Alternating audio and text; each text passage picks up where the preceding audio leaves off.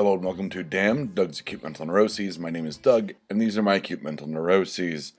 There is not that much on the list you cannot see. This will be uh, a fairly short episode, fairly ranty.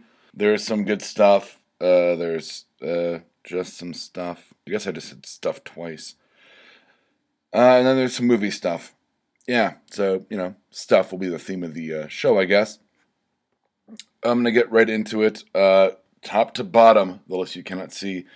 I talked last week about the ice dragon, this elusive feminine creature that eludes me. She does not elude me anymore. Well, I get that. Okay, that sounds like I found her and killed her uh, to harvest her for her ice dragon beauty, eyes, scales, talons. Um, I play D&D. I know why you kill a dragon, and it's to harvest its organs. I, I didn't do that. I didn't do that. I want that on record. I, I did not kill and harvest this woman. I talked about the ice dragon. Uh, I I asked her out, and she said yes. We haven't set a, a, a date. Unfortunately, I I asked her out, and then I had to be somewhere uh, to record for this very network. Uh, we're working on it, but uh, basically, there's a, a, a, a coworker at the day job's going away party and I was like, um, are you going to be there? And she goes, oh, I, you know, I might show up. I don't know. There's like kind of the fine line of you have to keep an emotional distance as a, a manager esque type. Um, you know, you still want to be there and, and, be fun and be a human, um, as opposed to some kind of you know corporate overlord character. And uh, I was talking to her about it because I said, well, you know, when I was a GM at uh, a general manager at some of my other jobs, like I kept a healthy amount of emotional distance because you don't want to go out with your coworkers a lot and then when something professional needs to be taken care of and they go, "Oh, but I thought we were friends." And you go, "Yeah, no, but we're the minute you punch in, we're not friends. Like it's a manager managee relationship." So she said, "You know, I, I might be there." And I said, "Well, I might make it cameo." And then uh, she didn't understand the, the term cameo, which I know should have been a red flag, but uh, she's super in Harry Potter. So I decided to let it go. Explain what a cameo is in the worst way humanly possible, which was Channing Tatum in This Is the End. Yep, I went with the, hey, Danny McBride's sexual gimp example. But she understood what I meant, uncredited film role, so forth, so on, very brief.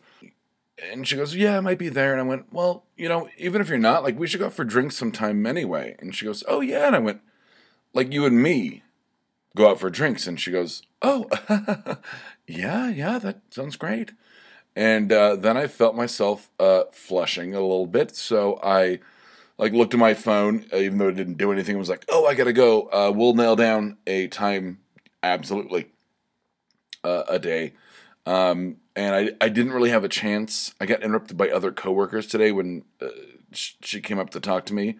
Um, so hopefully in the next probably week, uh, she and I will go out and have drinks, and I will talk about it on this podcast. Not that I'm asking her out for drinks, just to have something to talk about on this podcast. I really like this girl. I'm not imagining jetpacks in the future, that whole thing uh, because that kind of kicked me in the, in, the emotional nuts last time.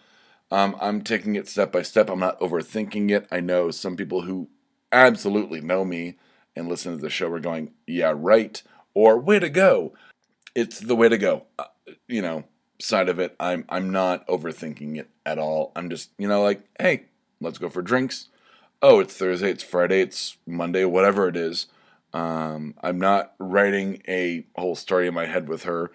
Uh, it, I, I think it's I think it's gonna be good. Um, it feels more organic than Lid Girl from the last episode. Oh, I guess it says Harry Potter, and I, I kind of briefly mentioned that. Uh, yeah, so she's super in Harry Potter, um, and that was my way in. Uh, what a weird in to have, but uh, I had a coworker who did some reconnaissance for me. I didn't ask them to do it, but they walked by me and went, she has an Elder Wand and she's a Gryffindor. You are welcome. And I have a Death Eater wand and I'm a Ravenclaw. So that gave us something to talk about. And I think it could be really, really cool to hang out with this chick. Um, lady, girl. I, I don't want to be sexist. I'm not trying to grab her by the pussy or whatever. I need a, a quick out on this one. so, Fire of Doing. Um, yeah, I've been getting a lot of stuff done, but it's also a lot of hurry up and wait. It's a lot of firing off emails about press pass inquiries to uh, Denver Comic Con. Uh, it's waiting for Lizzie's freshly edited D20 proof, which I look forward to hearing. Um, it's waiting for Deb and Lizzie to get back to me on their art ideas for Fear Agents, um, which I don't, you know, I don't need for another like, you know, week or two. It's fine. Um, but it's a lot of hurry up and wait. So yeah, I've gotten a lot of stuff done, but I've gotten as far as I can.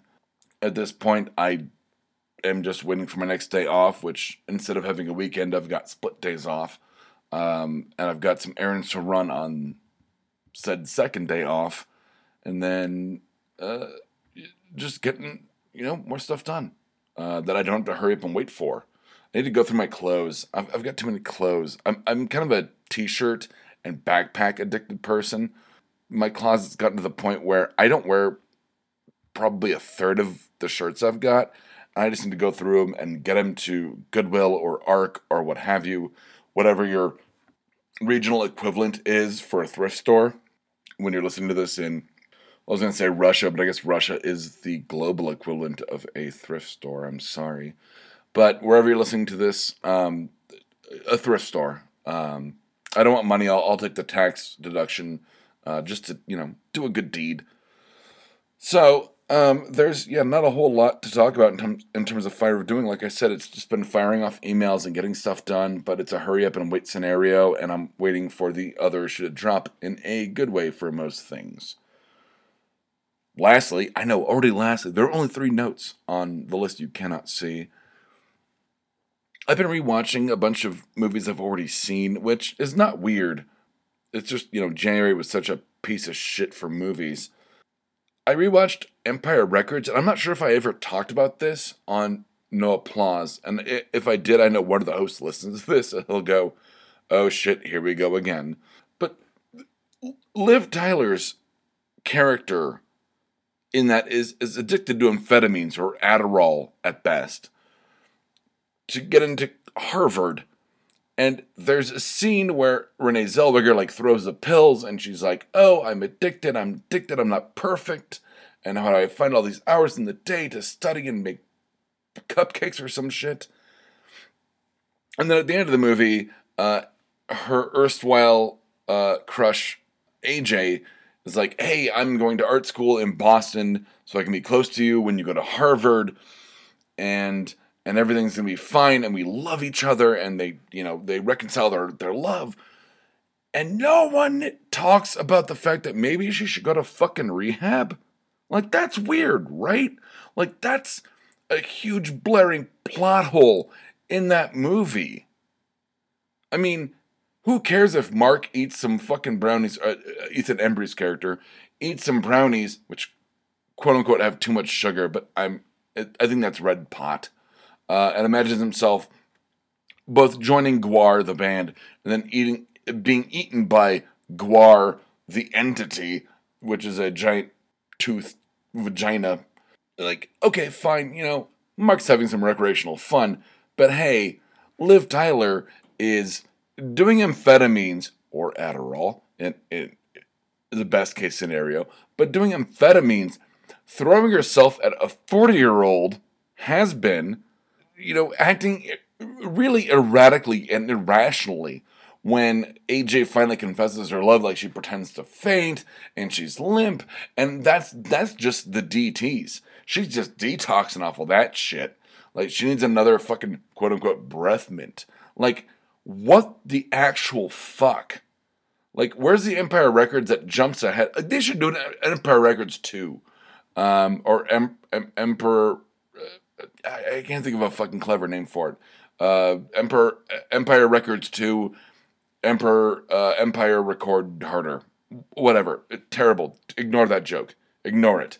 But this should do one where it jumps ahead like not even 20 years. Like let's not keep it like oh it's gonna be you know 2017. Like let's keep it like maybe one or like within five years of it where like she's in rehab, she's got like nine teeth. Mark probably went off to write a successful blog. Uh, AJ is struggling with his love versus her addiction. And then you have to realize that the, the, the guy that fronted the band at the very end of the show, uh, uh end of the show, end of the movie, uh, Coyote Shivers is his name. He's been in an, in an advance. Uh, he was technically Liv Tyler's stepfather in real life when that movie was being filmed. So there's a whole nother like therapy issue there that I think should be explored.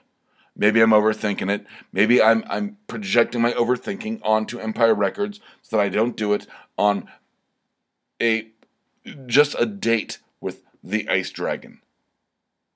Maybe that's the the the caveat th- that I have to have right now. I got nothing after that. So from damn Doug's acute mental neuroses, I'm saying this so angrily. From damn Doug's acute mental neuroses, I'm Doug, and from damn Doug's acute mental neuroses, these have been my acute mental neuroses. Good night, Internet. If you like this, check out some of our other shows like D20 Proof, Knapsack Comedy, and Mr. Right. You can find us at www.bacnpodcast.com and by searching for BACN on iTunes and Stitcher.